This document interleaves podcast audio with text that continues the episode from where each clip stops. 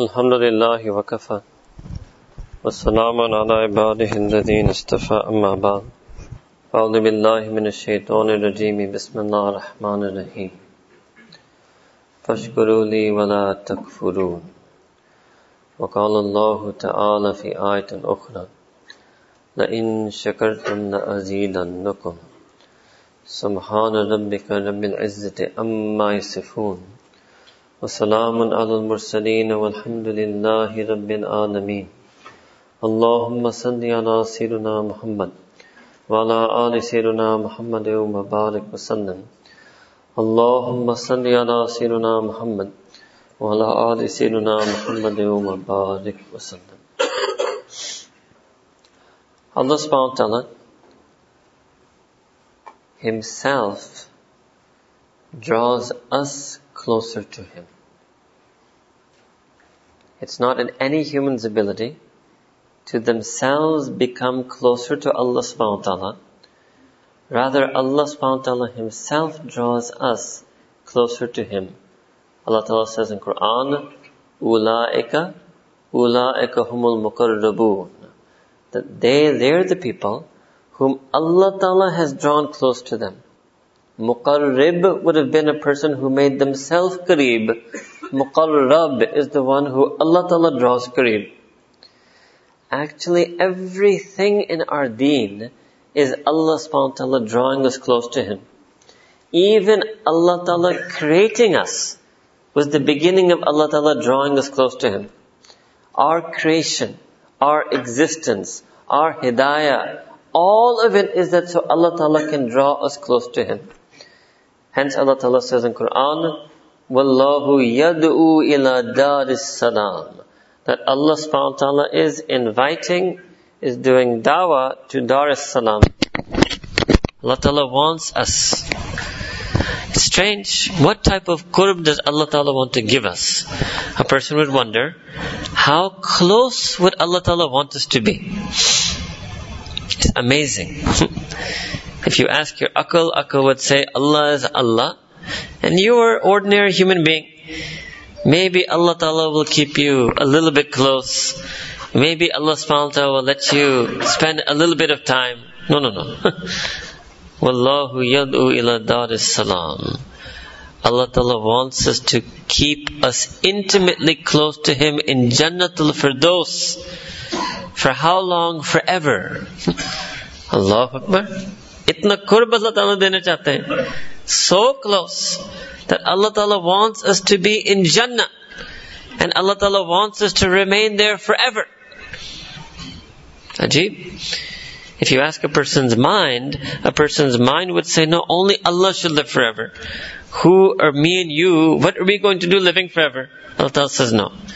I live forever on my own. Al Hayyul Qayyum. You will live forever because I want you to live forever.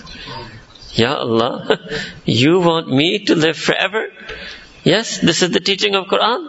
Allah Ta'ala says, yes, I want you to live forever. Okay, so that covers time. Where will I live forever? Ajib.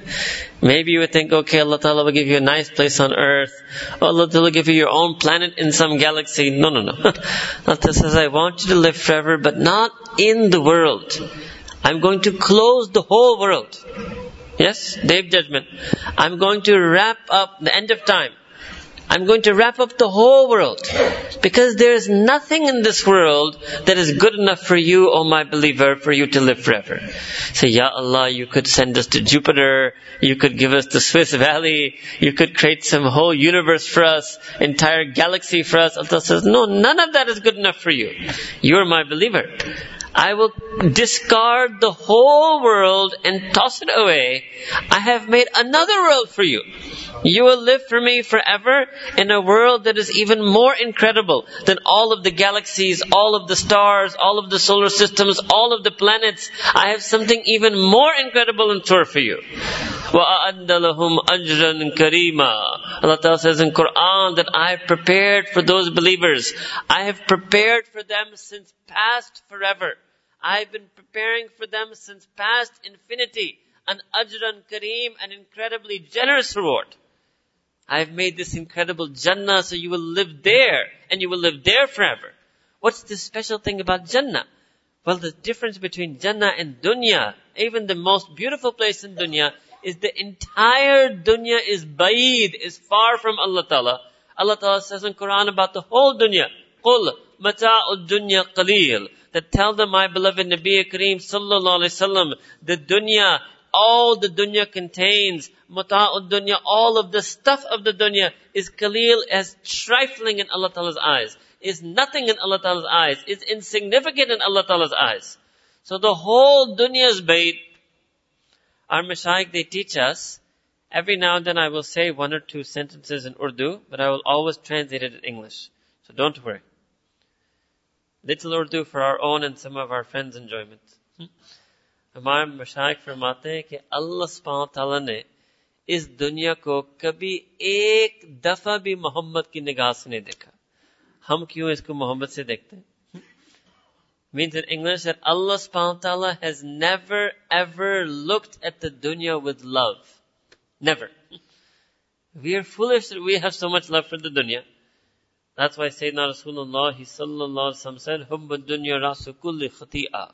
The love for the world. Listen carefully. Living in the world, fine. Working in the world, fine. Earning the world, fine attaining, achieving, accomplishing in the world, fine. Loving the world, not fine. Hubb dunya ra'sa kulli khati'ah. That love for the dunya is the source of all mistakes. So this dunya is ba'id, is distant from the mercy of Allah subhanahu wa ta'ala. So Allah ta'ala said, no, I want you to live forever and I want you to live in another place called Jannah, which is Qareeb. The ceiling of Jannatul Firdaus is the arsh of Allah subhanahu wa ta'ala. Allahu Akbar. So much qurb. So much qurb. Then on top of it, even in this world, Allah Ta'ala loves the believer so much. Even though the dunya is big, dunya is far, Allah Ta'ala said in Quran, فَإِنِّي قَرِيب But I am close to you. I am close to you. My arsh may be far, my kursi may be far, Jannat may transcend this whole physical universe. But I, Allah, فَإِنِّي قَرِيب That I'm intimately near you. Another verse, وَنَحْنُ أَقْرَبُ إِلَيْهِ That I'm closer to you min hablul warid than your own jugular vein, than your own carotid artery. That, that Allah Ta'ala who wants to be so close to us in this worldly life, can you imagine what type of qurb Allah Ta'ala will give us in Jannah? वो रब्बुल करीम जो कुरान में दुनियावी हयात के बारे में बता रहे हैं वो नहनु अकरबु इलेक तो वो जन्नत में क्या कुर्ब का मकाम होगा so close Allah Ta'ala wants to keep us. Then Allah subhanahu wa ta'ala, everything in deen is meant to bring us closer to Allah subhanahu wa ta'ala. Allah Ta'ala sent Quran Kareem to bring us close to Him. Allah Ta'ala sent Sayyidina Rasulullah to bring us close to Him. Every commandment of Allah Ta'ala, every act of worship, every feeling, all of it is to bring a person closer to Allah subhanahu wa ta'ala. Salah to bring us closer to Allah subhanahu wa ta'ala. Fasting to bring us closer to Allah subhanahu wa ta'ala. Hajj, tawaf to bring us closer to Allah subhanahu wa ta'ala. Everything. Everything has been done to make us closer to Allah subhanahu wa ta'ala. Every single thing. Now our problem is that even when we do these things, we don't have that niyat to become closer to Allah subhanahu wa ta'ala. When we pray salah, we pray because we have to. How many of us say that every time I pray salah, I pray because I also want to be closer to Allah subhanahu wa ta'ala? How many of us view our deen like that? When Allah ta'ala made the whole deen like this to draw us closer to Him, when Allah ta'ala made everything in deen so that we would become closer to Him, how come we don't have that attitude about our deen that I'm doing all of this so I can get closer to Allah subhanahu wa ta'ala? It's a missed opportunity. We prayed salah to get closer to Him, but that wasn't our niyat. That wasn't our intention. So we didn't get that feeling. We didn't get the feeling of qurb inside salah. If we don't get the feeling of qurb, of nearness to Allah Ta'ala inside salah, you tell me, is there any other place in the world we can get this feeling? Is there some other activity that we're going to do that's going to make us feel close to Allah subhanahu wa ta'ala? If we don't feel qareeb to Allah Ta'ala in the masjid, is there any other place we're going to feel close to Him? Is there some more sacred place in the neighborhood than the masjid? And then if we pray salah in the masjid, and say, still I don't feel Allah Ta'ala my salah. Allahu Akbar Kabira. Hmm? It means we're choosing to be distant. We're choosing to be ba'id. When that Allah Ta'ala wants us to be kareeb. So everything in our deen brings us closer to Allah subhanahu wa ta'ala. There are some feelings that Allah Ta'ala has asked us to feel in Quran. Normally, a person may think that if I make more ibadah, I will be more closer to Allah subhanahu wa ta'ala. And if I'm not closer, it's because I don't make more ibadah. That's also correct. But problem is that people here will say, I don't have more time for ibadah. I don't have time, I have to work, I live in this country, right? Okay. So question arises, is there anything I can feel just by feeling, not even doing anything? Is there a feeling that if I feel that feeling in my heart, I will become closer to Allah subhanahu wa ta'ala? And is there a feeling I can feel any time, in any place, and it will make me closer to Allah subhanahu wa ta'ala? The answer to that question is yes. There are many feelings, not even one. There are many feelings like that Allah Ta'ala has mentioned in Quran. Tonight we want to show one of them to you, and that feeling is called shukr. That feeling is called shukr. Just a feeling. Even if you don't do anything, even if you don't say anything, the more a person feels shukr to Allah subhanahu wa ta'ala, the closer they will get to Allah subhanahu wa ta'ala. But look how easy Allah ta'ala made it. so easy. So easy. And if a person doesn't feel this shukr, Allahu Akbar. Ajib Allah subhanahu wa ta'ala said in Quran, Washkuru li fala takfurun. That you should be grateful to me, Allah subhanahu wa ta'ala, and don't. Literally the word kufr means deny. Don't be in denial. Don't deny that you need to be grateful to me. Don't deny your gratitude to me. Don't deny your indebtedness to me. Don't deny me. Ultimately, this is where it leads. That's why we call disbeliever, disbelief kufr. Disbelief means to deny the existence of Allah subhanahu wa ta'ala. So that's the end of denial. So actually Allah ta'ala was teaching us this in Quran, that if you don't make shukr, you can end up denying me.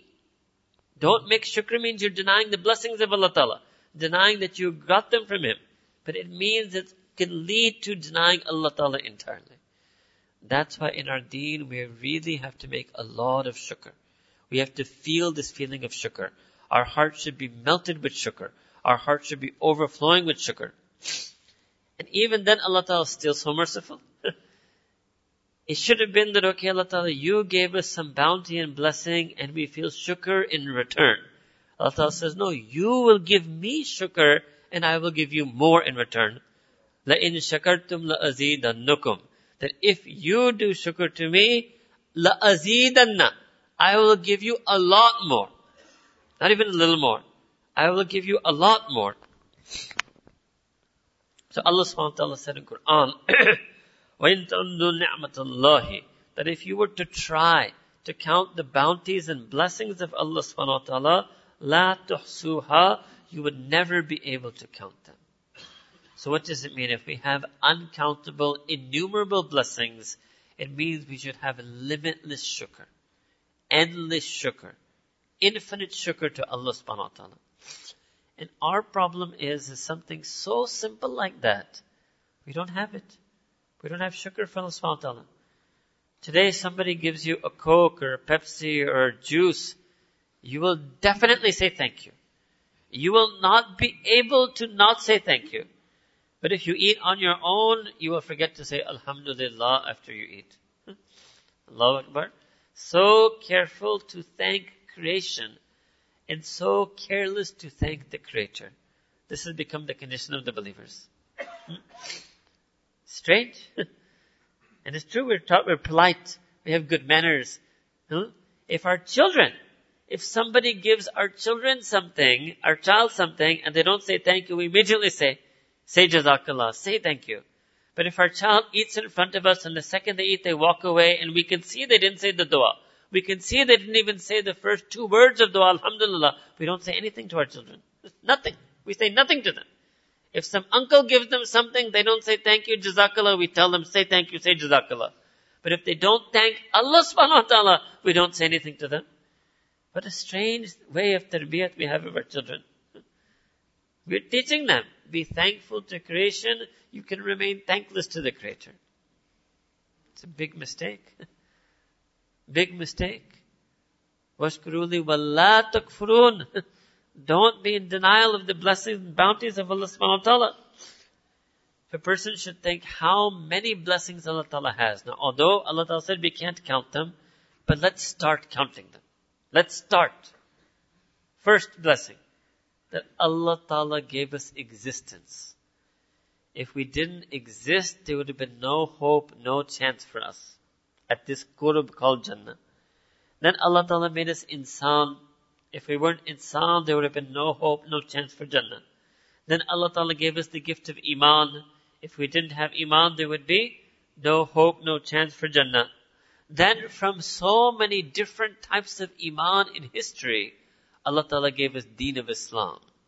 Allah Ta'ala gave us the best form of Iman the best deen of iman, the best. Now look when people today, if somebody gives you the best, hmm, how grateful are you? If you go someplace and they say, okay, I'm going to give you my best, you would be so touched, you would be heartwarmed that I actually just came generally and you're giving me the best. Or we put your kids in the best school, or we give you the best product, or we give you our best sample. So Allah Ta'ala selected us from all mu'mineen in history to be the mu'mineen that are called Muslimun. To get deen of Islam. Then Allah subhanahu wa ta'ala made us from the ummah of which prophet? Of the best prophet.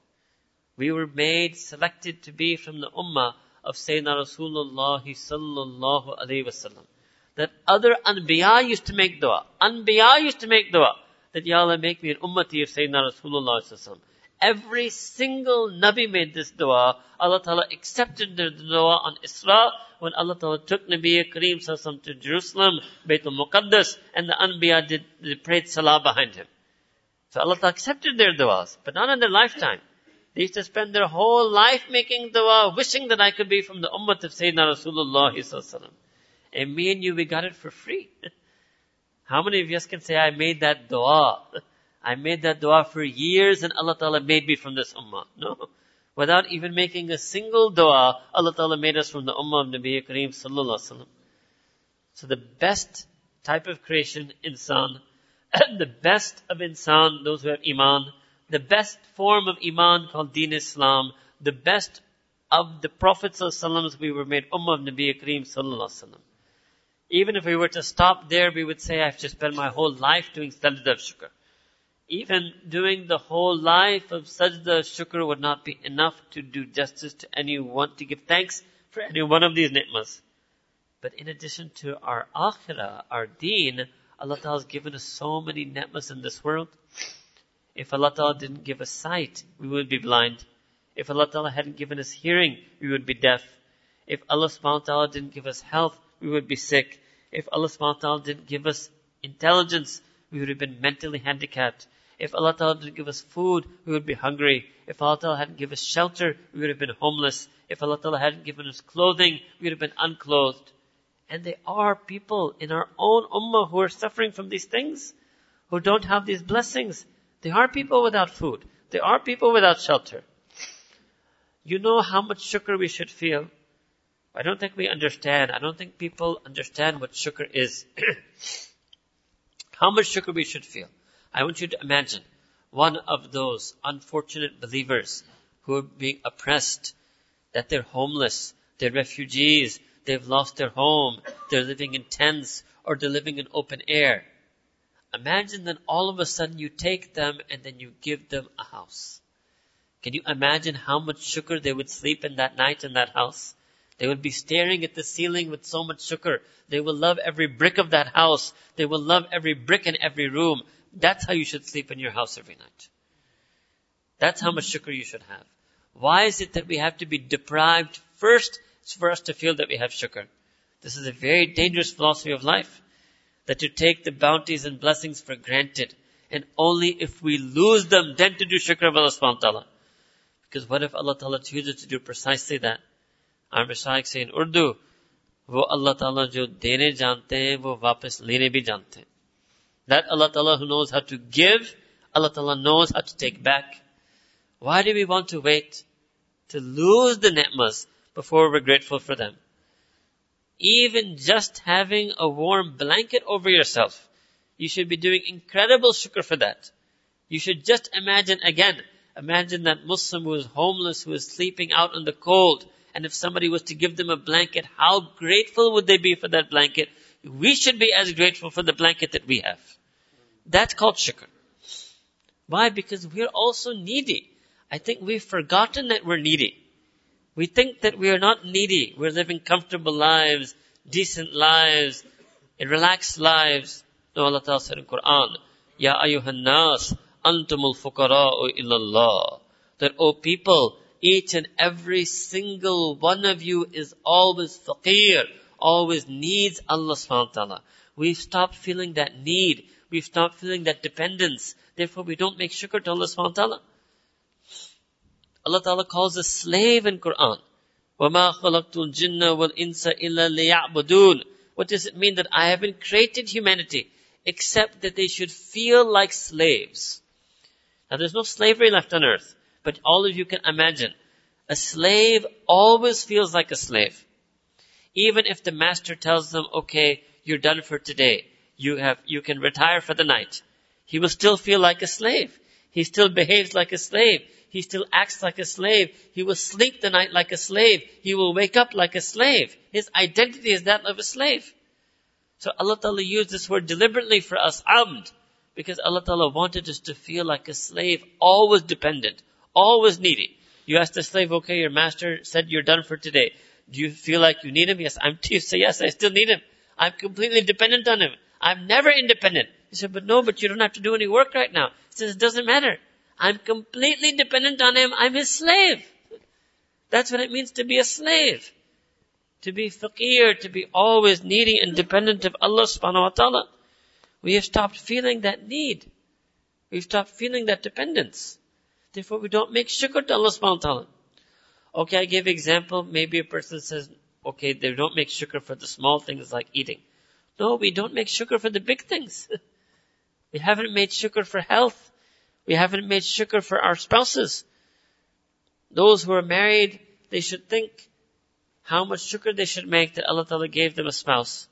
There are some people who are unable to get married for some reason, maybe financially unable to get married, maybe some other reason unable to get married. They should do so much shukr to Allah subhanahu wa ta'ala. That, Ya Allah, this is a ni'mah from you. This is a gift from you. We don't make shukr for the big things. We don't make shukr for the small things. What in the world is it that we're making shukr of? Hmm? If I said, okay, write down all the blessings that you have, you could fill pages and pages and pages and never end. Then I said, write down those blessings that you really make shukr of every day. You wouldn't even be able to write one. Yes? you wouldn't even be able to write one blessing that we really make shukr of every day. People have children, the big things. You know how many people aren't able to have children? How many of us who have children can say we really, really, really every day from the bottom of our heart, from the depth of our heart, do shukr to Allah subhanahu wa ta'ala that Allah ta'ala gifted us children. So all these ni'mas, if we just did shukr for them, just the act of shukr would make us closer to Allah subhanahu wa ta'ala. Yes, that's it. So it says, how can I get closer to Allah Ta'ala remaining in the same lifestyle? How can I get closer to Allah Ta'ala with the same schedule? How can I get closer to Allah Ta'ala without increasing my acts of ibadah? You get closer to Allah Ta'ala by making shukr. You make more shukr, you will get more qurb. Look how much qurb is in our reach. We are the people of bounties and blessings. We could do so much shukr potentially. We could get so much qurb, be so close to Allah Ta'ala potentially. But we don't do it. It's right there. It's in our lap. It's in our reach. And we don't do it. We don't do it. What does it mean to do shukr? One meaning of shukr is al-i'tiraf bin ni'mah. To accept and acknowledge. What does it mean? As opposed to saying, no, no, this isn't the bounty and blessing of Allah, this is my hard work. I worked hard for it. It was my effort. It was my intelligence. I worked in education. That's why I'm smart. Not because Allah Ta'ala made me smart. I have this money because I worked hard for this money, not because Allah Ta'ala gave me rizq. Now nobody will talk like that obviously, but some of us, this is how we feel. We're too caught up in praising ourselves. We're too busy noticing our own asbab, our work, our effort, our achievement, our accomplishment. So then we don't view that blessing as something that is a gift from Allah Ta'ala. We think, no, it's my effort. It's not a gift from Allah. The, as soon as you start thinking like that, you won't be able to make shukr. You won't be able to make shukr. So first part of shukr is to acknowledge that it's the blessing of Allah subhanahu wa ta'ala. Second aspect of shukr is to make sure you use that bounty and blessing within the obedience of Allah subhanahu wa ta'ala. Within the laws of Allah subhanahu wa ta'ala. So let me give you a famous example. What did I say earlier on? I said if we did not have eyes, if Allah Ta'ala did not give us eyes, we would have been blind. So what does it mean? Eyesight is a gift from Allah subhanahu wa ta'ala. Hmm? All the doctors of the world, all the scientists and geneticists of the world, all of them cannot even create one eye. Yes? you say we give you a billion dollars, you put all your laboratories together, you take all the genes, all the stem cell research, you take all your evolution, you do it all, just make one eye. They can't do it. they can't do it. This is a blessing from Allah subhanahu wa ta'ala. Shukr meant to use the blessing in the obedience of Allah subhanahu wa ta'ala. How many of us can say we use our eyes exclusively in the obedience to Allah subhanahu wa ta'ala? We don't have the second step of shukr. We don't use our eyes in the obedience of Allah, we use it in disobedience. We use it in disobedience. It's ungrateful. Look, if you give somebody something and he uses it to disobey you, you will be stunned. right? just, I don't know how, what example, like if you lend somebody money and you find out he used it to, to pay a lawyer to file a case against you, you'd be stunned. You'd say, what? I gave this to you and you're using this against me? You're using this in disobedience to me. Hmm? How would you react to such a person? Hmm? And Allah subhanahu wa ta'ala gifted us these eyes and we use the eyes to disobey that same Allah ta'ala who gave them to us. It's ajib. It's because we don't have shukr. Same thing, because we think it's our own. we think it's our own. We don't realize it's an amanat from Allah subhanahu wa ta'ala. What does it mean that these things are amanat? Amanat means that Allah ta'ala gives it to us on loan, and then He will examine us on the day of judgment, and then He'll give it back. So if a person shows up to Allah ta'ala on the day of judgment, and they use their eyes in disobedience, so Allah Ta'ala will give their eyes back, but then He will have their eyes punished by the fire of Jahannam. He will have their eyes punished by the fire of Jahannam. That comes in one hadith, you can say like, what was that word? Shards. Yes. They will have shards of fire will be put in their eyes because of the thing, impermissible things they used to look at. So they will get their eyes back.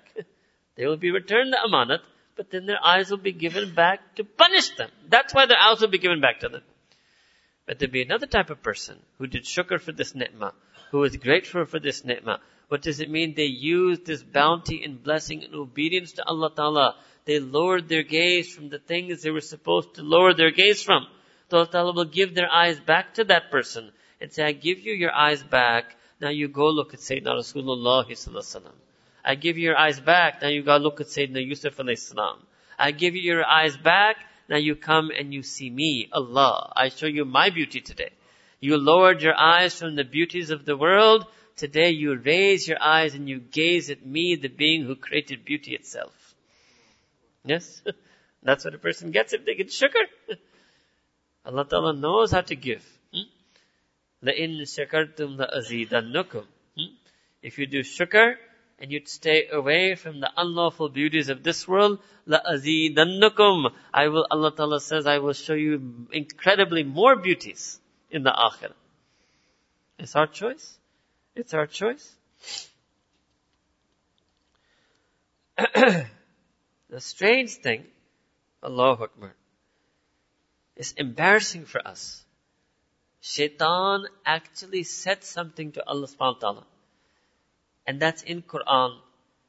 And specifically, Shaitan was talking about us And it's embarrassing. What did Allah Ta'ala say in Quran? Uh, what did, I mean, it's in, Allah Ta'ala says in Quran, but it's a statement of shaitan. وَلَا تَجِدُ أَكْثَرَهُمْ شَاكِرِينَ Allah Ta'ala is telling us, shaitan is telling Allah, that, oh Allah, you see, you Allah will find that the vast majority of them will not be shakirin. The vast majority of them will be ungrateful to you. So this evil shaitan, he's taunting Allah Ta'ala in Quran. He's taunting Allah Ta'ala and Allah Ta'ala made us learn that this sentence he said. So we would have shame. We would be embarrassed that if I'm not grateful, I will actually become a person who fulfills shaitan's taunt of my beloved Allah subhanahu wa ta'ala. I don't want to be amongst those majority of people who don't have shukr. Allahu Akbar. Then, Allah subhanahu wa ta'ala said in Quran, وَقَلِيلٌ مِّنْ إِبَادِيَ الشُّكُورِ That there are going to be very few who, of my ibad, not talking just general insan, very few of my creatures, my slaves, my servants, very few of them will be ash-shukur. Now what does this mean? One is shakir, one is shukur. Shukur means that very few of them will be really grateful to me. Very few of them will always be doing shukr to me. Very few. And this verse gives us a hope, a chance. Why not try to be one of those few? Hmm? This is what it means to read Quran with feeling. When a person reads this verse, they should have feeling, Yalla, I want to be from that qalil. I want to be from that small select group who is always grateful to you, is always remembering you, is always thankful to you, uses every bounty and blessing and obedience of you. I want to be from that qalil. How many people think like that? How many people make dua to Allah like that? That Ya Rabbi Kareem, make me from your grateful servants. Make me from your thankful ones. We don't even make dua for this. We don't make shukr. We don't make dua for shukr. We don't make shukr. We don't even make dua to Allah Ta'ala that we have shukr. Then Allah Ta'ala mentions in Quran how much He loves the people of shukr. So for example, Sayyidina Ibrahim alayhi salam. Many, many things Allah Ta'ala says about him in praise. One thing that Allah subhanahu wa ta'ala said about Sayyidina Ibrahim alayhi salam, shakiran li'an umihi, that Ibrahim alayhi salam was grateful for the blessings of Allah subhanahu wa ta'ala. Now let's look at his life. It's a very difficult life. very difficult life. First, Sayyidina Ibrahim salam has to go against his entire society and his father and his ruler to leave the shirk and to accept Allah subhanahu wa ta'ala. And his father is upset with him. His society is upset with him. Okay, khair, then he accepts iman. Then Allah Ta'ala gifts him with Nabuwa. Allah Ta'ala gifts him with Nabuwa, then Allah Ta'ala says you should go all the way to this place in the middle of the desert. Okay, he goes there to Makkah Mukarramah. Then when he reaches there, he takes his wife Amma Hajar anha and his baby, baby Ismail Islam. And Allah Ta'ala tells him, okay, now you leave your wife and baby here. Difficult. Ya Allah, there's no water anywhere. There's no food anywhere. There's no shade anywhere. There's no trees anywhere. Allah Ta'ala himself describes in Quran that this place is Wadin Ghayr in. This is a valley with no vegetation at all. But Ibrahim al Islam, he was obedient to Allah subhanahu wa ta'ala. So he left his wife and baby.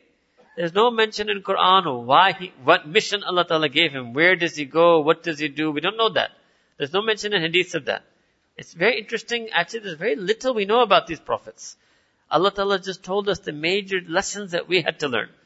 This lesson is called Tawakkul Allah. He completely trusted in Allah subhanahu wa ta'ala. Allah you tell me to go, I go. That's it. Up now his mother is there, baby is there, all of you know story. Mother is running from Safa and Marwa, Safa, Marwa. Hmm? Baby is kicking its heels on the ground. Finally, after seven rounds, when the baby kicks his heels on the ground, the water of Zamzam comes forth.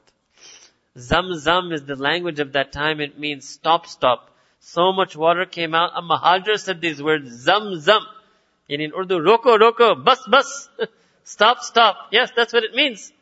That's what it means. And then the water stopped. She was worried so much water was coming from the barakah of Allah Ta'ala. She was worried her baby might get drowned before she could come back from Marwa and return back to the baby. Allahu Akbar. But it doesn't stop here. then his child gets older becomes a beautiful young man. Allah Ta'ala tells him, you take a knife and slaughter your son. Allah Akbar. a difficult life. what test? He says, okay. It takes his son up into the hills and takes knife out and is ready to put the knife on his son's neck and actually puts the knife, but then Allah Ta'ala swaps the son with a ram. Allahu Akbar. Look at this life of Ibrahim hmm? Tough life. Difficulties in life. Why am I saying this? Because sometimes people say that no, no, I have a very tough life. They think they have a tough life. That's why they don't do shukr to Allah. Then they get upset. They say, why is Allah ta'ala testing me? Hmm? None of us have been tested anywhere near the way Allah ta'ala tested Sayyidina Ibrahim. Hmm?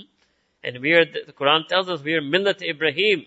This ummah is supposed to follow the mizaj, mizaj Ibrahimi, uh, means the, the temperament of Ibrahim alayhi salam. And what is Ibrahim salam? Shakiran. He was grateful to Allah subhanahu wa ta'ala. Hmm? In all of the difficulties, tests, trials, tribulations, challenges, he was grateful to Allah subhanahu wa ta'ala. Then about Nuh alayhi salam, another prophet, difficulty. Allah tells him, you preach to the people. As they don't listen. You keep preaching to the people. They don't listen.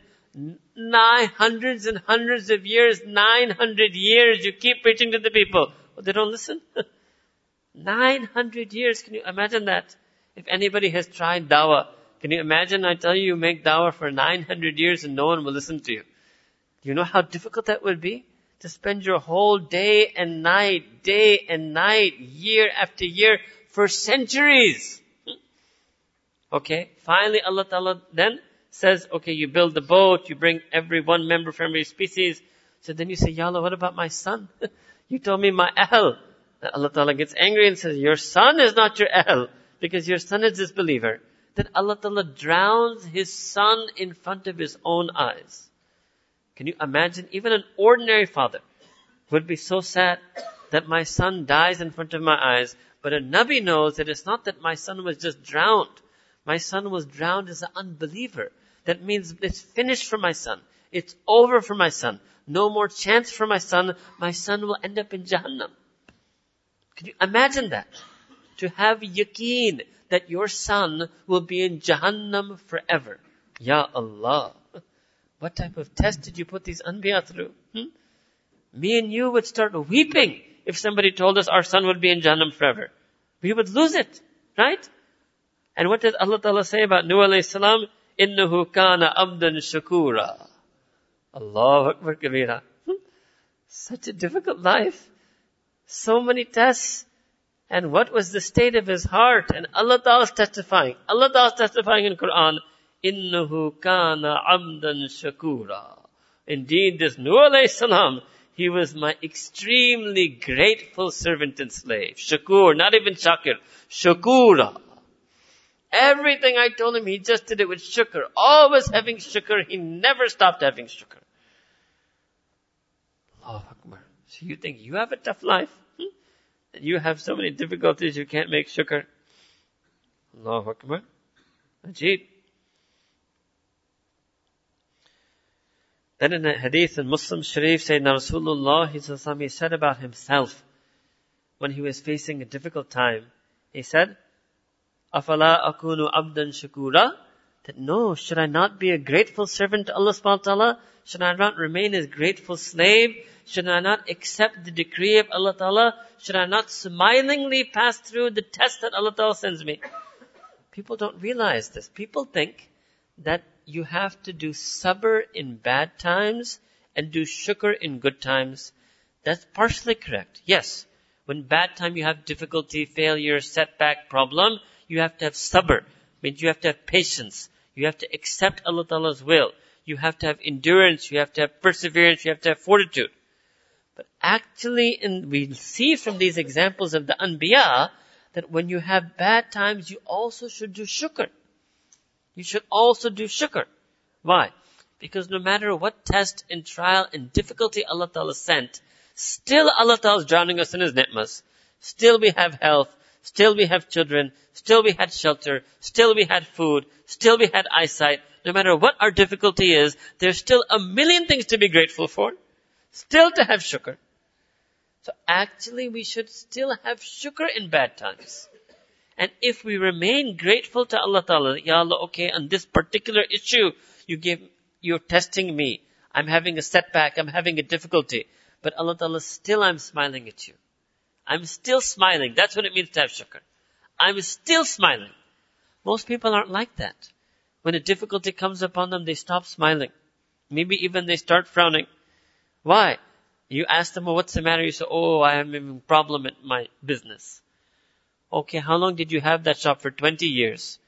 When did this problem start? Just one month ago. He's saying himself, for 19 years and 11 months, everything was fine. And for one month I have a problem. So you should be smiling. that Allah subhanahu wa ta'ala who gave you barakah in your work for 19 years. If for a few weeks you got difficulty, that was enough to make you stop smiling? You've forgotten to do shukr for all those years when everything was fine? Your heart is no longer, your heart has become hardened just because of a few weeks of slightly difficult business? Allahu Akbar. Actually, we should have shukr in the tough times also. You try this next time and you see how quickly Allah Ta'ala takes you out of that difficulty. If you want to stay in the difficulty, right? If you want to stay in the difficulty but keep your iman intact, do sabr. And if you want to get out of the difficulty, do shukr to Allah Ta'ala. Try it. You'd be amazed. Allah Ta'ala will say, look at the servant of mine. He's still smiling at me. this is what the Anbiya were. They kept smiling on the outside, kept smiling on the inside. They kept having shukr. This is called being shukur. This is called being deeply grateful to Allah subhanahu wa ta'ala. Eternally grateful and thankful to Allah subhanahu wa ta'ala. Even in the bad times. Even in the bad times.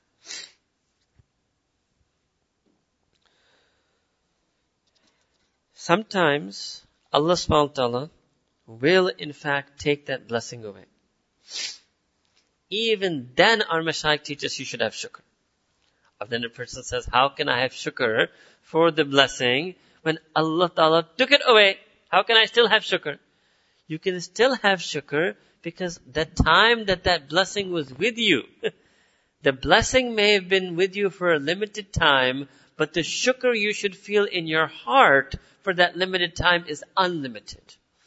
You should have unlimited shukr for the limited time you had that blessing. Yes?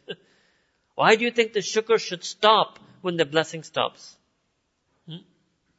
Ask a mother, she will be able to explain this to you. If there's a mother who has been given this test from Allah Ta'ala that she loses her child. Hmm? Maybe, let's say she loses her child when her child is 10 years old. The shukr won't stop.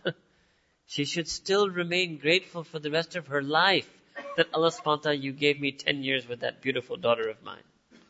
Should remain on shukr. So the shukr continues even if the ni'mah is taken away. That's called being shukur. This is a very deep deen. this is an intense deen. And remember, all of this gives a person qurb. so even when the blessing is taken away, if we keep doing shukr, we keep getting closer to Allah subhanahu wa ta'ala. Because of that blessing even though that blessing is no longer with us. We have not really looked into this issue of shukr. Allahu Akbar, those people who are really grateful of Allah subhanahu wa ta'ala's blessings, Allah subhanahu wa ta'ala gave them such a deep shukr of Allah subhanahu wa ta'ala. Deep shukr of Allah subhanahu wa ta'ala.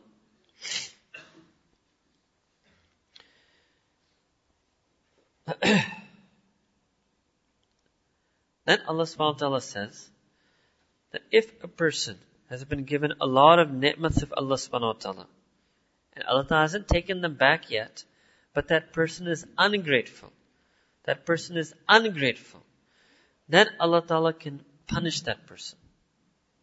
Allah ta'ala can punish a person for their lack of shukr. سَنَسْتَدْرِجُهُمْ مِنْ حَيْثُ لَا يَعْلَمُونَ Allah Ta'ala says that we will slowly, slowly drag them down. We will slowly, slowly punish them min haythu la ya'lamun in a way that they could never imagine. It means in simple English, they would never even see it coming. Min haythu la ya'lamun. They won't even see it.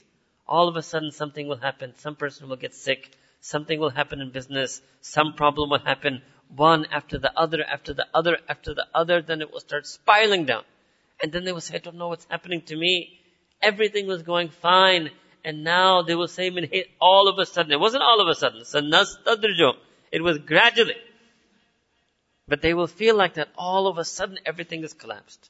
It's because they weren't doing shukr to Allah subhanahu wa ta'ala. Another aspect of shukr. Allah subhanahu wa ta'ala said in Quran, وَأَمَّا بِنِعْمَةِ رَبِّكَ فَحَدِّث So what does this mean? That when we have the blessings, we should inside be uh, grateful for the blessings, but we should express our gratitude. We should express, share, literally means speak. we should express and share our shukr. I'll give you an example. Sometimes a person will ask you a very simple question, how are you? And many times people give this very bad answer. They say, I'm alright. Things are going okay. La hawla wa la quwwata illa billah. You shouldn't talk like that. When a person asks you, how are you? You should say, Alhamdulillah, I'm drowning in the blessings of Allah subhanahu wa ta'ala. You say in Urdu, Allah ki lakh arab kharab rahmato much pade that Allah Ta'ala's infinite blessings are upon me. I'm doing wonderful. I'm amazing. I'm still amazed how much Allah Ta'ala is taking care of me. That's how you should answer when somebody says, how are you?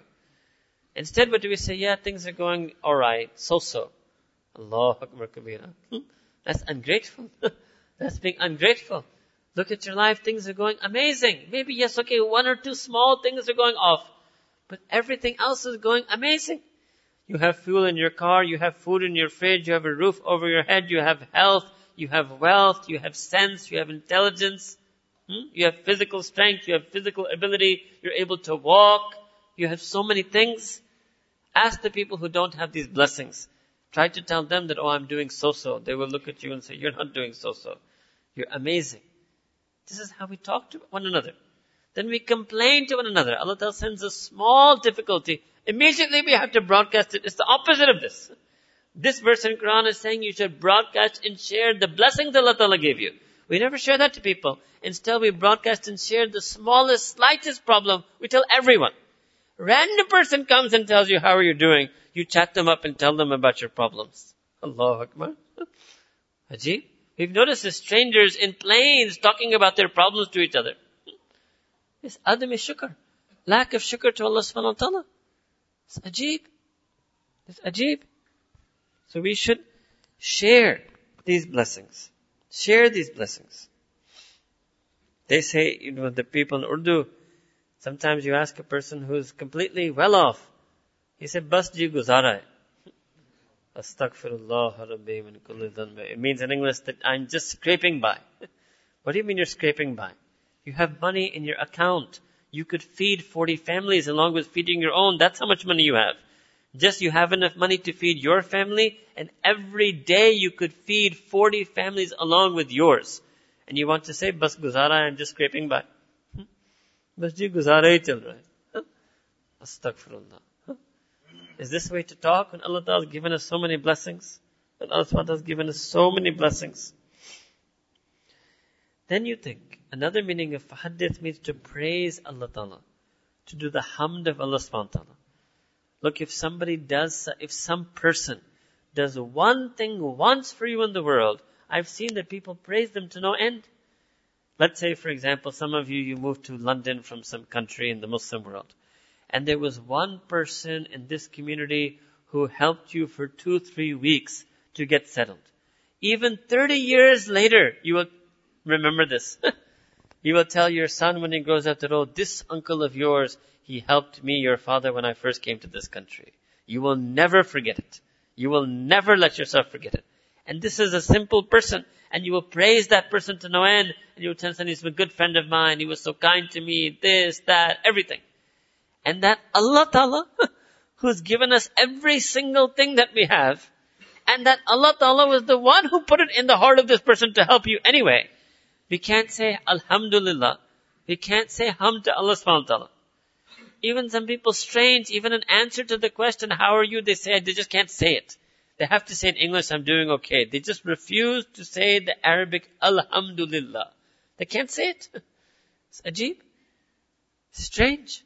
It's almost like they're mahroom, their tongues have been mahroom from the hamd of Allah subhanahu wa ta'ala. That Allah has not accepted their tongue to recite His praises. We should praise Allah subhanahu wa ta'ala. We should praise Allah ta'ala with our tongue. We should worship Allah subhanahu wa ta'ala with our bodies. Allah Ta'ala says in Quran, Ya ayyuhan nasu udkuru ni'matullahi alaykum. That, O people, you should remember and reflect upon the bounties and blessings that Allah subhanahu wa ta'ala sent upon you. But this is a difficult task. I'll give another example. It's this day when a person goes to get something in this world. For example, they go to an interview. Strange the young men, when they graduate from university, they start interviewing, right? Okay. If they don't get the job, what do they say? They say, oh, Allah Ta'ala must not have wanted me to get the job. they put it on Allah subhanahu wa ta'ala. It must not have been Allah's wish. When they get the job, what do they say? They say, I did a great interview. I answered the questions so well. They had no choice but to hire me. Yeah, they can say that far. I gave them such a great interview. I was such a perfect candidate. They had no choice but to hire me. so when they get the blessing, they attribute it to themselves. And when they don't get the blessing, they blame it on Allah subhanahu wa ta'ala. Allah को मंजूर नहीं था ठीक है बात सही है जब अल्लाह ताला को मंजूर था ये भी कह सकते थे ना कि हाँ अल्हम्दुलिल्लाह अल्लाह को मंजूर था मुझे मिल गया they don't talk like that it means in English that they say that it wasn't Allah Ta'ala's wish fine that's correct but when the good thing happens to you they don't say it was Allah's wish they say I did it I managed it I pulled it off I succeeded I I I when every success comes, they attribute it to themselves. And every test and difficulty, they attribute it to Allah subhanahu wa ta'ala. This is incorrect. That when you're rejected, you say it's the will of Allah. And when you're selected, you say it was my accomplishment. It should have been the other way around. That when you're rejected, you should say it was my shortcoming. And you were selected, you say it was the karam of Allah ta'ala. It was the will of Allah ta'ala. It was the generous grace of Allah subhanahu wa ta'ala. Then it comes in a date that a person comes on the day of judgment and Allah subhanahu wa ta'ala tells the angels, and this was a person who was abid, he abid, he worshipped Allah ta'ala a lot and brought a lot of a'mal, a lot of good deeds. So Allah ta'ala then tells the angels that, okay, you take him to Jannat bi rahmati, by means of my mercy. This person talks back to Allah ta'ala. He says, la. He says, no. Bi amali due to my actions. He says, no, I don't want to go to Jannat on the basis of your mercy. I want to go to Jannat on the basis of my actions because I did so much ibadat, so much amal. Allah tells the angels, bring him back. He's brought back. Alright. Allah Ta'ala then makes him thirsty. Allah Ta'ala puts in him the feeling of extreme thirst. So thirsty that he won't, he won't be able to bear it. So he'll start asking for water. Allah Ta'ala will tell the angel to bring a bowl of water. But then Allah Ta'ala will say, you have to pay for this water. He says, okay. How much Allah Ta'ala says you have to give me your good deeds? Allah Ta'ala says you have to give me your good deeds. All the good deeds you did in your entire lifetime, you can pay for this water. And the person is in such thirst, so he does it. He gives all of his good deeds and then he drinks the water. When he gives all of his good deeds and he drinks the water, then Allah subhanahu wa ta'ala tells him, Oh my servant, if all of your good deeds were just for this one bowl of water, how many times did I give you water when you were alive? what makes you think you're going to enter Jannah on the basis of your deeds? all of your deeds can't even be enough for one ni'mah, one drink of water that Allah Ta'ala gave you. Let alone that our good deeds are sufficient to get the eternal ni'mahs of Jannah. That's why Nabi Kareem said that no one will enter Jannah except from the mercy of Allah subhanahu wa ta'ala. Sahaba, they asked, even you, Ya Rasulullah and he said, yes, even me. only and only the rahmat of Allah subhanahu wa ta'ala, only the incredible infinite mercy of Allah subhanahu wa ta'ala will enable a person to enter into Jannah. Now Nabi Kareem Sassam, he taught us a very beautiful principle that will help us make us do shukr. He taught us that whenever you want to compare yourself to someone in terms of deen, you should look at those people who are better, higher in deen. And whenever you want to compare yourself in terms of dunya, you should look at those people who are less fortunate in the dunya, who have less blessings in the dunya. This is the perfect way. Everything the Prophet tells us is perfect. Our mistake is that we do the opposite. We do the opposite. When it comes to deen, we look at those people who have less than us in deen. It makes us feel good. So if this, if we pray five times a day, we look at that person who only prays Jummah, and we say, okay, I'm doing great. That's what we think. I'm doing just fine. Right? Because you look at that person, and there are unfortunately people out there, right? Who may not be praying, who may not come to masjid. So we look at them and we think I'm doing just fine. And when it comes to dunya, we look at those who have more than us. And then what do we think? I'm not doing fine. I need to do more. I need to do more. We look at the person who has a better car, better job, better house, better this, and we get this feeling, I'm not doing fine. I need to do more. This is the exact opposite. Sayyidina Rasulullah wanted us to do. What? That in the deen, look at those who are ahead of us. That oh, this person prays tahajjud also. Or this person is hafiz of Quran also. This person has the real ilm of deen also. This person understands Quran also. Or look at this person, he's sahib sunnah. Sahib sunnah, what does that mean? Sahib sunnah is not a person who reads hadith or teaches hadith. Reading and teaching doesn't make a person sahib sunnah. Living and feeling the sunnah makes a person sahib sunnah. So, so this person has the sunnah adab. This person has sunnah akhlaq. This person has sunnah feelings. This person has the sunnah tawakkul Allah. This person has the love for Allah Ta'ala like the Prophet loved Allah Ta'ala. Look at those who are better than us in deen, then what will we feel? I need more. That's how we feel. I need more. and in dunya, look at those who are less fortunate than us. Why? Because then it feels like, oh Allah Ta'ala, you gave me a lot. After I look at that person, I realize, Allah Ta'ala, you gave me a lot. You gave me more. When it comes to dunya, Shukr means, Allah, you gave me more. When it comes to deen, I need more. People are totally the other way around. People say deen, Allah, you gave me enough. In dunya, I need more. so Nabi Kareem this teaching helps us to get the feeling of shukr. Helps us to get the feeling of shukr. You know, in our country, in Pakistan, and some of you who may be from some other similar countries in the world, there are actually people who are beggars. Okay, there are some people who are professional beggars. That's a separate thing. There are some people who are genuinely beggars. They're literally begging for a living because they are so poor. And some of them are also women. And we've noticed that people in Pakistan, they don't feel empathy for that. Anytime a woman beggar comes and knocks on your door, knocks on your car, you should immediately do shukr. Okay, Allah, that could be my mother. She must be somebody's mother. She must be somebody's wife. She must be somebody's sister. Hmm? Look how much izzat Allah Ta'ala has given us. That Allah Ta'ala has saved and protected our women, our mothers and our sisters and daughters from begging at the hands of others. How much shukr should we do for this? Just this one ni'mah. How much shukr could we do for this? Hmm? Why do we think we don't have enough? We don't appreciate how much of enough we have. We don't appreciate how much Allah subhanahu wa ta'ala has given us.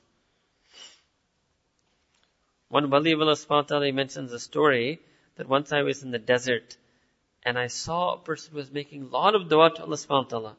So I wanted to go close and see who is this person and what dua was making. When I went close to him, I saw that he was extremely sick. His entire body was covered with, you can say boils like in English. His entire body was covered with painful wounds or lesions on his skin. So then he says, I was even more amazed. Then I went even closer than I could hear what he was saying. And when I got, and I heard what he was saying, he was making dua. He was saying, Ya Allah, I'm grateful to you for the ni'mats you've given me. Ya Allah, I'm grateful to you for the ni'mats you've given me. Ya Allah, I'm grateful to you for the ni'mats you've given me. So I was amazed at this person that he's so sick and he's making this dua. So I asked him, that, oh young man, you're making this dua, that you're so, and you're so sick, how come you making this dua? So the young man said, yes, that I'm making dua, that I'm grateful to Allah Ta'ala for the ni'mas, the blessings He's giving me. So he said, young man, what blessing has Allah Ta'ala given you? And he said, Allah Ta'ala has given me the blessing of Iman. Allah Ta'ala has given me the blessing of Iman. So this is another type of shukr. That when you're in times of difficulty in terms of dunya, Remember the iman Allah gave you. Hmm? यानी जो ईमान अल्लाह ताला ने हमें दिया उसमें कोई कमी तो नहीं है ना कोई नाकिस दीन तो नहीं दिया ना कोई नाकिस नाउजुबिल्ला कोई नाकिस नबी तो नहीं भेजा हाँ Allah Ta'ala gave us the perfect blessing, perfect thing, perfect deen, perfect iman, perfect prophet. So if sometimes, yes, maybe sometimes other things in life go less than perfect. Right?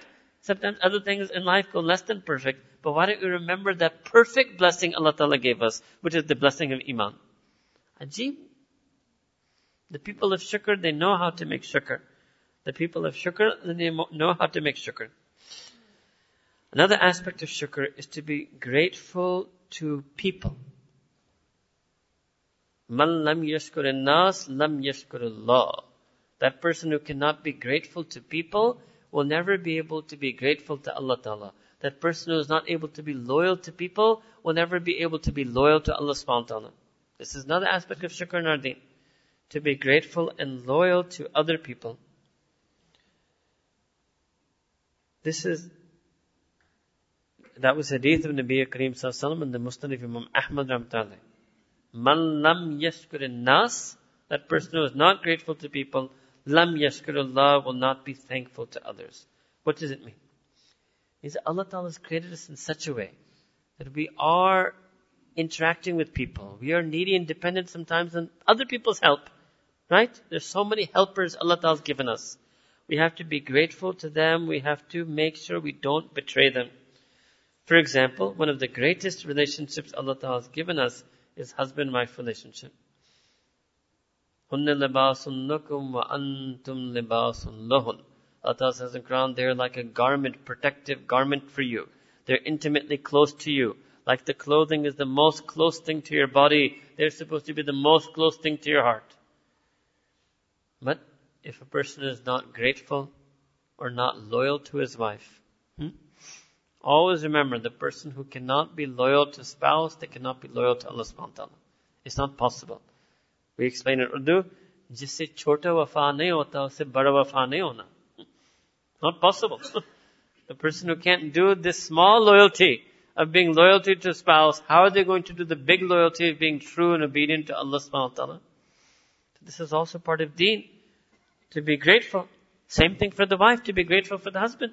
Right? If she's always complaining about her husband, always think the husband is messing up, she's not grateful for her husband, that means she's not following the teachings of shukr and deen. And this is a big problem. This is one of the beginnings of the problem, is we don't, we're not appreciative and not grateful of the other. Just like we took Allah Ta'ala and Allah Ta'ala's blessings for granted, we take one another for granted. This is the beginning of the problem. we don't appreciate the 99% of the things the spouse does for us Instead, we notice that 1% thing that they failed to do for us. Unappreciative, ungrateful, unthankful. Then it becomes a temperament in a person. They become ungrateful for everything, ungrateful to everyone, and they become ungrateful to Allah subhanahu wa ta'ala. One way to make sure we have more shukr to Allah subhanahu wa ta'ala is to have more shukr for other people. And alhamdulillah, people here in this masjid tonight, every one of you, you're living in an extreme state of blessings. Extreme. You may be thinking, no, no, I'm not rich, I'm middle class, I'm lower middle class. You don't seem to understand. If we look at the global ummah, 1.2 billion Muslims in the world, all of you are upper class. you don't have to compare yourself to the people of England. Compare yourself to the entire ummah. Compared to the entire ummah, every single one of you is upper class. And we're living with blessings and bounties that people even 50 years ago didn't have. You have fridge, you have AC, you have car, you have electricity, you have clean drinking water. You know there are millions of people in this ummah who don't even have access to clean drinking water. They have to drink dirty water. This is what it means. I don't think people understand. It's not just a sentence, sentence or statistic. What does that mean in practically then? If the statistic is there, that more than one million Muslims don't have access to clean drinking water, what does it mean? It means every day when they're thirsty, they drink dirty water. That's what it means. Me and you can't even do that once. We can't even do one cup. Hmm? We won't be able to do it. And they have to do it every day. They have to do it every day. Allah Akbar Kabira. Hmm? I don't think we understand. We should, we have to start, this is shukr to view yourself as privileged. Why do you think that no, no, I'm nothing and I'm nowhere and I need more, I need more, I need more? You should fear Allah Ta'ala, you have made me from such privileged. I've so, you've privileged me. You've given me so many things. so many things. MashaAllah, you can drink 10 different types of orange juice. You go to the store, you select between 50 different types of bread. You have 100 flavors of ice cream to pick from. Yes? you eat delicacies and food. Alhamdulillah, Alhamdulillah. May Allah Ta'ala give you more. May Allah Ta'ala give all of us more. But we should do more shukr for it. May Allah Ta'ala give us more blessings. But tonight's dua is Allah Ta'ala, may Allah give us more shukr for the blessings we have. Instead of always wanting to have more blessings, why can't we sometimes also have that? That Allah Ta'ala, I want more shukr for the same blessings. As opposed to just more blessings, more blessings, more blessings. Hmm? So much Allah subhanahu wa ta'ala has given us and look back in history. Sayyidina Rasulullah sallallahu alayhi. He used to spend days in hunger. Umm al-Mu'mineen Sayyidina Aisha says in the beginning period in Medina Munawwara, because they were muhajir, they were migrants, refugees, homeless. So in the beginning period of Medina, she says that sometimes so many days would go by that we didn't even have any bread to bake in our oven, the grass would start growing in the oven. Can you imagine how many days it must not have been used? That grass starts growing in the oven. Then it comes in a day to say Rasulullah, he never ate his full for three days consecutively. In his whole life. Sayyida Fatima narrates that one day that me and Sayyidina Ali we were fasting. And I told my husband, you go and you try to find some work. Sayyidina Ali went out and he found some hard manual labor, like some construction type work and he worked in hard manual labor all day. And he earned enough daily wages that he could buy enough flour and enough oil that when he came home, then he was, and then he gave it to, uh, Sayyida Fatima so she was able to make some bread, some pieces of bread. So she gave one to her husband. She gave one to her beloved son, Sayyidina Hassan radiallahu ta'ala anhu. She gave another one to her beloved son, Sayyidina Hussein radiallahu and then she kept one for herself. And she kept one for herself, and when her husband and sons had finished eating. She started eating and then she says, when I started eating, I remembered Nabi Kareem Sallallahu my father. And I thought to myself that, oh Fatima, you're eating. Do you know if your father has anything to eat today? So she said, I stopped and I folded up the bread and I went to Sayyidina Rasulullah Sallallahu and I came to her and Sayyidina Rasulullah, it was his sunnah that when his beloved daughter Fatima would come, he would stand up to greet her. Yes, he would stand up out of his love to greet her. And he would ask her to sit in the place that he had been seated. So he stood up to greet his beloved daughter. He sat down his beloved daughter. And after asking her, he sat, asking her how she was, he asked, how did you come? And she said, oh my beloved father, I had made some bread and I was eating a piece of bread and then I remembered you and I left part of it for you and I was thinking I didn't know whether you had eaten. And Sayyidina he took the bread and he started eating it and he said, oh Fatima, three entire days have passed and no morsel of food has entered the mouth of your father. This is Nabi Kareem sallallahu alaihi wasallam. Hmm?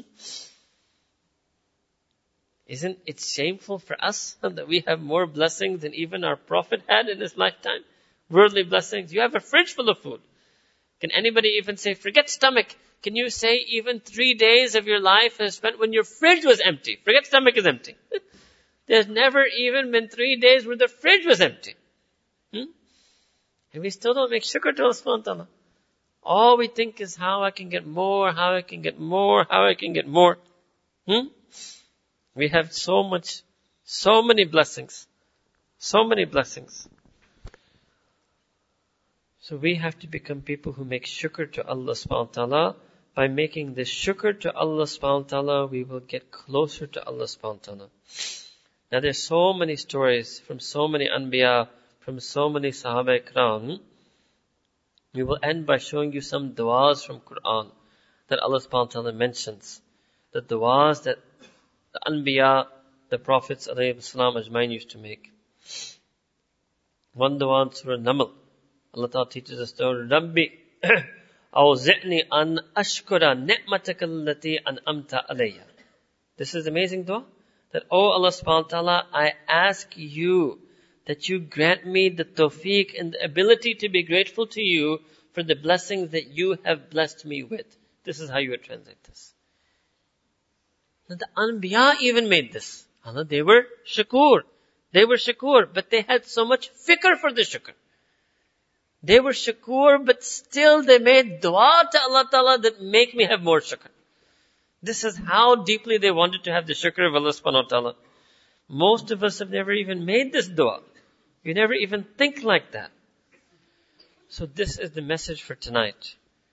That a very easy way to get closer to Allah subhanahu wa ta'ala is right through our current setup, our current life. Doesn't require any additional ibadah, doesn't require any travel, doesn't require spending sadaqah. Those are all ways. But one easy way to get closer to Allah subhanahu wa ta'ala is just do more shukr of Allah subhanahu wa ta'ala. More shukr, more shukr. Every day, try at least to do one extra shukr a day.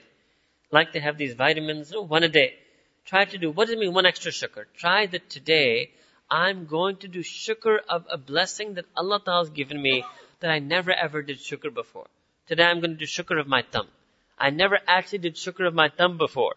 So today I'm going to do shukr of this one thumb that Allah Ta'ala such a big karam of yours on me. Today I'm going to do shukr of one eyelid. Today I'm going to do shukr of my ability to breathe. Every day try to do one additional shukr. The days of your life will run out. You will still not be able to do shukr of the blessings of Allah subhanahu wa ta'ala. This is called shukr. Trying to find more ways to be grateful to Allah ta'ala. More things to be grateful about. One pill of shukr a day. Hmm? We can't we do that? Huh? Try to do one additional shukr a day. Then you will feel how much Allah Ta'ala loves you. The reason we're distant from Allah subhanahu wa ta'ala is because we don't do shukr. When we don't do shukr, we couldn't feel how much Allah loves us.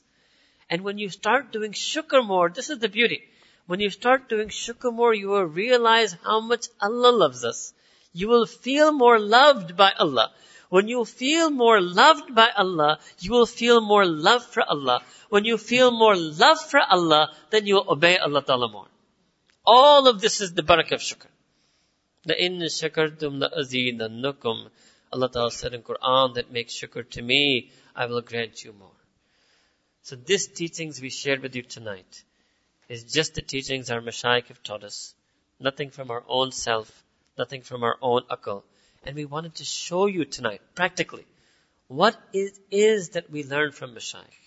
Sometimes people wonder that, oh, these people say they have a sheikh, they say they go to somebody and he teaches them deen, they say they have somebody who guides them on taqwa, on tazkiyah, and people don't know, they don't know what it means, right? They wonder, what exactly does that mean? I gave you example tonight. Everything I told you tonight is something I learned from my sheikh. Otherwise, I wouldn't have known how to make shukr. We need people to teach us these things. So our mashayikh are the people who teach us the feelings of Islam. They teach us how to feel shukr. They teach us how to feel sabr. They teach us how to feel haya. They teach us how to feel tawbah. That's what they are. Now if we need a teacher to teach us how to pronounce the words of Quran called Qari, we need a teacher for the wordings of Islam. We need a teacher to teach us the meanings of Quran and Hadith. They're called ulama, mufassirun, muhaddisun. We need a teacher for the meanings of Islam. So don't you think we're going to need a teacher for the feelings of Islam? That's what Allah Ta'ala said in Quran, kunu ma sadiqeen. That you must join your hearts with the people who have the true feelings. That's called sadiqeen those believers who truly feel the feelings for Allah subhanahu wa ta'ala, join your heart with them so that the feelings they have in their heart will start coming into your heart. Allah ta'ala said in Quran, Ar-Rahman, fas'al bihi khabira. He announces, Ar-Rahman, that I am all merciful Allah. And then he says, fas'al. You have to go ask. If you want to know what this should make you feel, fas'al, you have to go ask. Bihi khabira that person who is khabir, that person who is deeply informed and aware of what it means that Allah Ta'ala is Ar-Rahman. So may Allah SWT accept our niyat of tawbah on this night. May He enable us to make true tawbah in every sense. May He make us fulfill every condition of tawbah, every element of tawbah. May He make us serious about our tawbah, steadfast about our tawbah. Wa akhiru da'wana and alhamdulillahi rabbil alameen. make dua subhana rabbina al-wahhab اللهم صل على سيدنا محمد وعلى آل سيدنا محمد وبارك وسلم ربنا ظلمنا أنفسنا وإن لم تغفر لنا وترحمنا لنكونن من الخاسرين رب اغفر وارحم وأنت خير الراحمين Ya Allah, Rabbi Kareem, we have been ungrateful to you. We want to become grateful to you. Ya Rabbi Kareem, forgive us for all our lack of shukr. Ya Allah, make us from the shakireen. Make us your abdun shakur. Ya Allah, make us always grateful to you, ever thankful to you, always appreciative of you. Ya Allah, we are drowning in your bounties and blessings. Ya Allah, we are undeserving of your bounties and blessings. Ya Rabbi Kareem, grant us the blessing of shukr, Ya Allah. Ni'mat of shukr, Ya Allah. Make us shakir, make us shakur, make us from the shakireen. Ya Rabbi Kareem, we want to be grateful from our heart. We are truly grateful, Ya Rabbi Kareem. You are the most wonderful Rabb.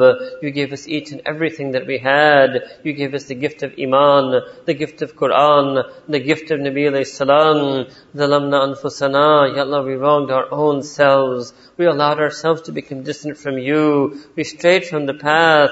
We committed disobedience of you. Ya Allah, we make tawbah on this night. Accept our tawbah, Ya Rabbi Kareem. Make us true in this tawbah. Make us lasting in this tawbah. Make it an everlasting tawbah. Ya Allah, we made irad of tazkiyah on this night that we want to purify ourselves for you, to become pure and beloved to you. Ya Rabbi Kareem, make us your loyal servants, Ya Allah. Make us your loving servants, Ya Allah. Make us your beloved servants, Ya Allah. Make us your true servants, Ya Allah. Make us from ibadik salihin your salihin ibad, Ya Rabbi Kareem. Ya Allah, we ask that you bless this masjid, Ya Allah. Make it a markaz sukoon, markaz nur, a minar of the Quran, Sunnah and Sharia. Ya Allah, fill its halls with musallin mukhlisin, musallin muttaqeen, musallin salihin. Ya Allah, let it produce legions of muttaqeen, legions of salihin, legions of siddiqeen. Ya Rabbi Kareem, I ask that you put the barakah in our life,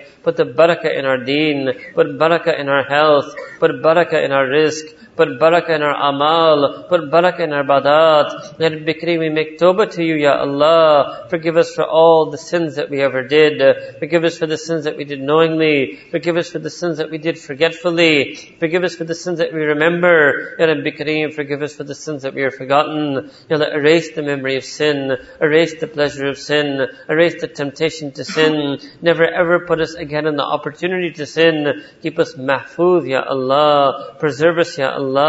Keep our iman in your hifaza. Ya Rabbi Kareem, keep our haya in your hifaza. Ya Rabbi Kareem, keep our, keep our sabr in your hifaza. Keep our shukr in your hifaza. Ya Allah, let us remember you in good times and bad times. Let us be shakir to you in good times and bad times. Let us be sabr in good times and bad times.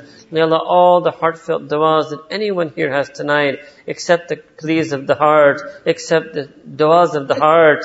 یا رب کریم، سب کی نیک منادوں کو قبول فرما، سب کی دلی تمنا کو قبول فرما، سب کی دلی فریاد کو قبول فرما، جو مشکل میں ہے آسان فرما، جو پریشان ہے پریشانیوں کو دور فرما۔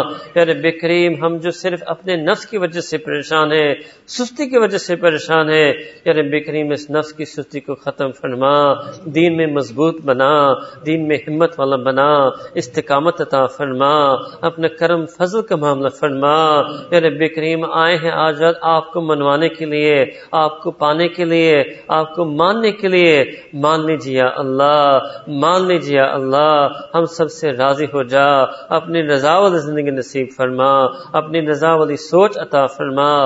ہمیں بھی اپنی رضا کے مطابق بنا۔ وہ کتنے خوش نصیب لوگ ہیں کہ قرآن میں آپ نے ان کے بارے میں فرمایا کہ وہ نفس مطمئن رکھتے ہیں، وہ رادیتم مردیا ہیں، وہ تجھ سے راضی ہیں، تو ان سے راضی ہے ہے۔ یا رب کریم، ہمیں بھی ایسے بنا، ہمیں بھی ایسے بنا، ہمیں اصل میں یہ نعمت چاہیے۔ یا رب کریم، آپ نے تو دنیا کی بہت سی نعمتیں دی ہیں۔ ہم آخرت کی نعمتوں کے زیادہ محتاج ہیں۔ آخرت کی نعمتیں ماننے کے لیے آئے ہیں۔ دین کی نعمتیں ماننے کے لیے آئے ہیں۔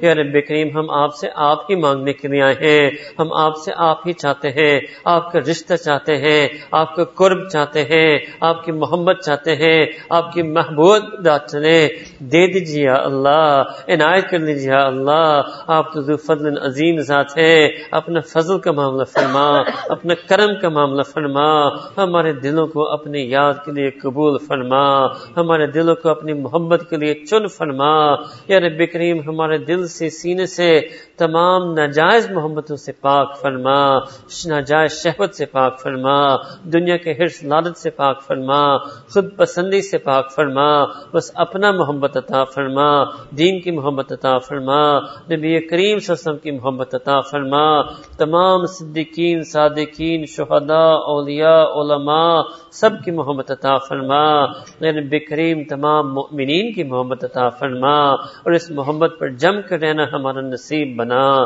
یا رب کریم، اگر تیرا فیصلہ ہوگا آج رات ہمارا بھی کام بن جائے گا۔ آپ کے ایک کن کی بات ہے، ہمارا فیقون ہو جائے گا۔ آپ ارادہ کر لیجیے اللہ اعلان کر دیجیے اللہ، حکم کر دیجیے اللہ، ہمیں خوش نصیب بنا دیجیے با تقدیر بنا دیجیے با حیا بنا دیجیے با ادب بنا دیجیے با اخلاق بنا دیجیے ایمان کی تمام صفات ہمیں نصیب فرما۔ یا رب کریم جو مانگا ہے عطا فرما، جو مانگنا چاہیے تھا نہ مانگ سکے وہ بھی نصیب فرما، سب کی دلی فریاد کو قبول فرما۔ اور نبی کریم صلی اللہ علیہ وسلم نے امت کے لیے جو دعا مانگی، یا رب کریم ہم بھی امت کے فرد ہیں، ہمیں امتی سمجھتے ہوئے ان تمام دعاؤں کو ہمارے حق میں بھی قبول فرما۔ ربنا تکمل منا انکا انت السمیع العليم وتوب علینا انکا انت التواب الرحیم۔